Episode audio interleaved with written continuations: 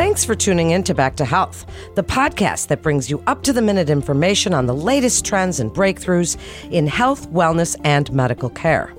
Today's special episode is part of our Women's Health Wednesday series, which features in depth conversations with Weill Cornell Medicine's top physicians on issues surrounding women's health throughout the life course. Listen here for the information and insights that will help you make the most informed and best healthcare choices for you. I'm Melanie Cole, and we're discussing on this Women's Health Wednesday National Endometriosis Awareness Month. Joining me in this panel today is Dr. Jaeyun Shin.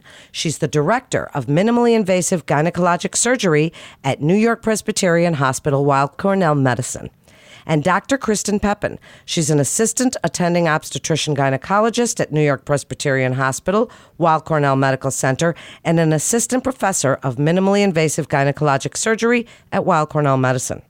Doctors, I'm so glad to have you with us today. And Dr. Pepin, I'd like to start with you. Can you give us a little rundown? What is endometriosis? How common is this? Sure. So this is a really great question, and sometimes it's a little bit difficult for people to actually understand. But how we actually define endometriosis is having endometrial glands or the type of tissue that normally lines the uterus occur outside of the uterus. So instead of being in the area where it normally would build up and shed for a period, it can be outside of the uterus, including in the pleural cavity, on the intestines, the appendix, things like that. And that can cause inflammation, it can cause pain with periods, pain with sex. And sometimes symptoms are relatively minimal, and sometimes they really can be quite debilitating. So interesting, and it's really very common for ladies. Now, Dr. Shin, who is at risk? Is this something that affects younger women, older women? Is it hereditary? Tell us a little bit about who's at risk. Women at risk for endometriosis are usually of the reproductive age, typically in any time when they begin their menstruation, what we call menarche to menopause. These are the women who are going to be primarily impacted by the symptoms of endometriosis. Several things expose you to an increased risk of endometriosis. This includes having immediate family members, like your mother or sister, can put you at higher risk for developing the condition yourself. There is a hereditary component to it and then basically other states that expose you to a prolonged estrogen state. So, women who have never given birth, who have started their periods at an earlier age, or going through menopause at a later age, longer period durations, and shorter cycles. These can all increase your risk for endometriosis. And I would also add, as I think you asked with the first question, that endometriosis is quite common. In some studies, it affects up to 10% of reproductive age women. Other studies actually quote it as being a little bit lower, maybe somewhere closer to 5 to 7%, but regardless, is a disease that affects many, many women. Well, it certainly does. I personally know quite a few, including my sister. So let me ask you this, Dr. Pepin. What symptoms would even send somebody to their gynecologist? What are the first signs? And generally, I mean, Dr. Shin was discussing age and when these typically present themselves, but what is it that we're looking for as women? I mean, we get all kinds of the same symptoms for many different things. So, uh, one thing that can make endometriosis a little bit challenging to diagnose is that the first symptom that most people have is pain with their periods. And what is a little bit difficult about it is that sometimes people's initial complaint of pain with periods gets dismissed because most people have some discomfort with their periods. However, people with endometriosis tend to have really severe pain that they get with their periods. And over time, that pain may happen even in between periods, even during the middle of the cycle when they're ovulating. Not in everybody, but it is pretty common for me to hear from endometriosis patients that the symptoms started really quite soon after they started their first periods, that even when they were in middle school or high school, Sometimes they would have to miss school or miss their after school activities or sports every time that they got their period because the pain that they had was so severe. And that really is not considered to be a typical amount of pain. Other symptoms that people can get include pain with sex and pain with bowel movements. Sometimes people have pain related to endometriosis cysts called endometriomas. If those cysts grow to be large, they can put pressure in the pelvis, which can be uncomfortable. And then sometimes the first symptom that somebody has from endometriosis is actually that they have difficulty getting pregnant. It's not the most common reason why endometriosis is diagnosed, but that can be a, a symptom as well. That was an excellent comprehensive list, Dr. Pepin. So, Dr. Shin, I think women's biggest questions are what can be done about it. She mentioned that one of the first signs might be having trouble getting pregnant. I'd like you to speak about some of the treatments for endometriosis and whether or not this is something that can affect a woman's ability to get pregnant at some point in her life and some of the treatments that you're doing at Weill Cornell Medicine. So, as Dr. Pepin pointed out, one of the leading symptoms is pain with periods and infertility, as well as urinary and gastrointestinal problems. So, one of the reasons why it might be difficult to get to the right provider and get to the right treatment is because sometimes it's not very clear. It's not just painful periods, they also have painful episodes with urination and irritable bowel syndrome symptoms. So, it's important that when they do seek a provider, and it's usually the OBGYN who's the initial provider that many of these women Uh, will seek that they have access to also multidisciplinary care with other providers. And I think that's one of the things that makes our endometriosis and pelvic program so unique that we work very closely with not just OBGYNs, but other surgeons, including colorectal surgeons, for more complicated disease that might impact the bowel. We also work closely with pain management, fertility specialists, as well as physical medicine and rehabilitation specialists that focus on pelvic floor dysfunction.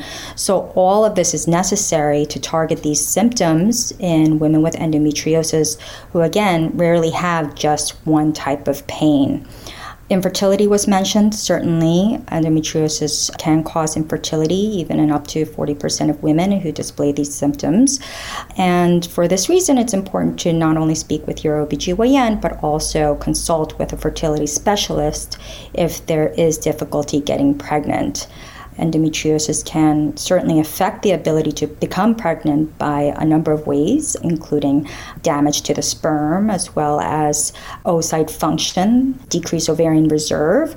There can be implantation issues with an embryo, and there can be distortions of the tube that's caused by the surrounding inflammation and scarring from endometriosis.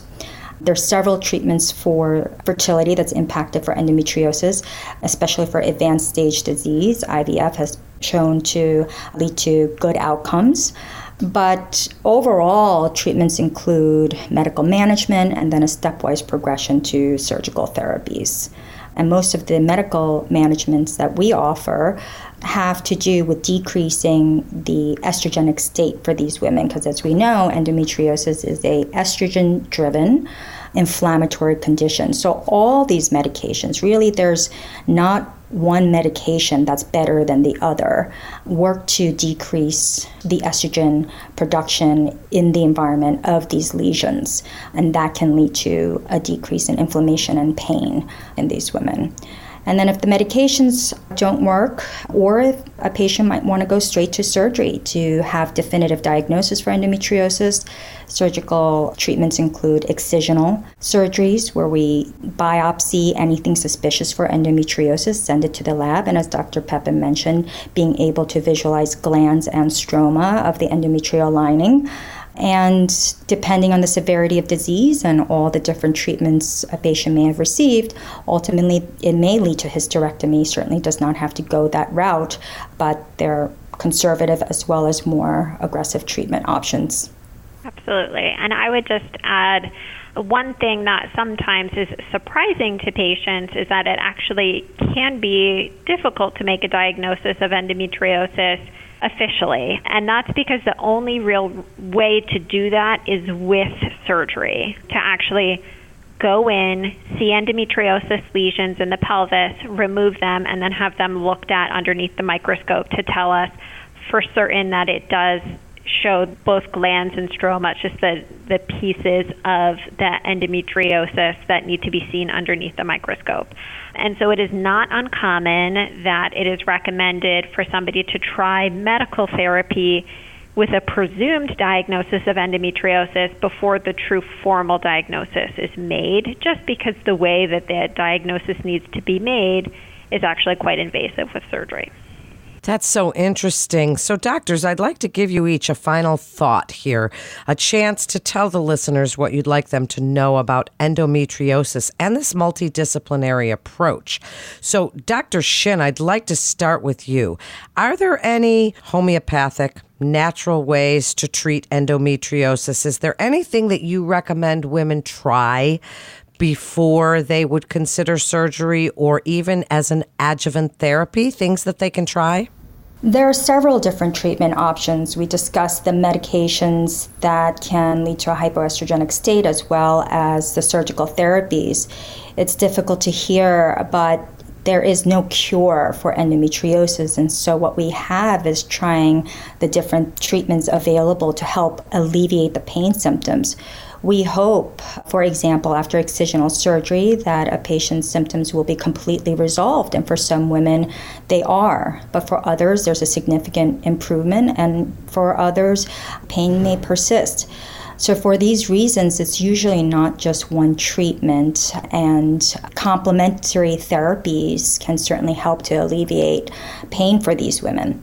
These include pelvic floor physical therapy, that can be very helpful for painful, spastic, muscular vaginal pain, as well as symptoms from having a dysfunctional pelvic floor. Dr. Bonder, who's the medical director here for physical medicine and rehabilitation, works very closely with our endometriosis patients to help guide and treat some of these symptoms and also refer to pelvic floor therapists. We work closely with the Integrative Health Center here at Weill Cornell, where providers may advise body movement as well as behavioral therapies to provide a kind of more holistic approach to their care. Acupuncture has been shown to be helpful to decrease pain symptoms associated with endometriosis. And of course, we always support, you know, maintaining good nutrition and an exercise regimen to be healthy overall. And Dr. Pepin, last word to you. Kind of reiterate and summarize for us everything that we've discussed today. It's a lot to take in for many women that are suffering from this type of pain. Please kind of reiterate for us any of the lifestyle, complementary treatments, new medications, anything that you would like to tie this up and let women know that there is help out there for endometriosis. Absolutely. So I think one kind of take home point that I try to emphasize to my patients when I see them in the office is that a lot of times there's actually more than one pathologic process that's going on in the pelvis at a time. And that is just unfortunately very, very common in women with endometriosis. So, like Dr. Shin had mentioned, sometimes patients have issues with their bladder or their bowels. Sometimes that's related to the endometriosis, but there can be other conditions going on, such as painful bladder syndrome, irritable bowel syndrome, or pelvic floor dysfunction. And so sometimes, if patients don't feel like 100% better when they have medical treatment or even surgical treatment of their endometriosis, it may be that we need to work on some of these other areas like their pelvic floor, their bladder, etc., in order to get them to really have the most optimal pain control. And so that is one thing that I'm always sort of looking at with my patients. Um, if they have endometriosis, sure, that's great. We can treat that with medicines and surgery, but the patients will not feel better unless we address any other issues that are going on in the pelvis as well. So that's one thing for patients to really be aware of as well. Thank you both so much. really great information and so important for us to hear. Thank you so much for joining us and sharing your expertise on endometriosis. And Weill Cornell Medicine continues to see our patients in person as well as through video visits, and you can be confident of the safety of your appointments at Weill Cornell Medicine. We're so glad you joined us for Women's Health Wednesday. We hope you'll tune in and become part of a community and a fast growing audience of women looking for knowledge, insight, and real answers to hard questions about their bodies and their health. Please download, subscribe, rate, and review Back to Health on Apple Podcasts, Spotify, and Google Podcast. For more health tips, please visit weillcornell.org and search podcasts. And parents, definitely remember to check out our Kids Healthcast. I'm Melanie Cole. Rehabilitation medicine can help patients with a wide array of disorders and diseases, including cancer. If cancer care is of interest, listen to CancerCast, Weill Cornell Medicine's dedicated oncology podcast featuring leaders in the field and patient stories. CancerCast highlights dynamic discussions about the exciting developments in oncology. All information contained in this podcast is intended for informational and educational purposes. The information is not intended nor suited to be a replacement or substitute for professional medical treatment or for professional medical advice relative to a specific medical question or condition. We urge you to always seek the advice of your physician or medical professional with respect to your medical condition or questions. Weill Cornell Medicine makes no warranty, guarantee, or representation as to the accuracy or sufficiency of the information featured in this podcast, and any reliance on such information is done at your own risk. Participants may have consulting, equity, board membership, or other relationships with pharmaceutical, biotech, or device companies unrelated to their role in this podcast. No payments have been made by any company to endorse any treatments, devices, or procedures, and Weill Cornell Medicine does not endorse, approve, or recommend any product, service, or entity mentioned in this podcast. Opinions expressed in this podcast are those of the speaker and do not represent the perspectives of Weill Cornell Medicine as an institution.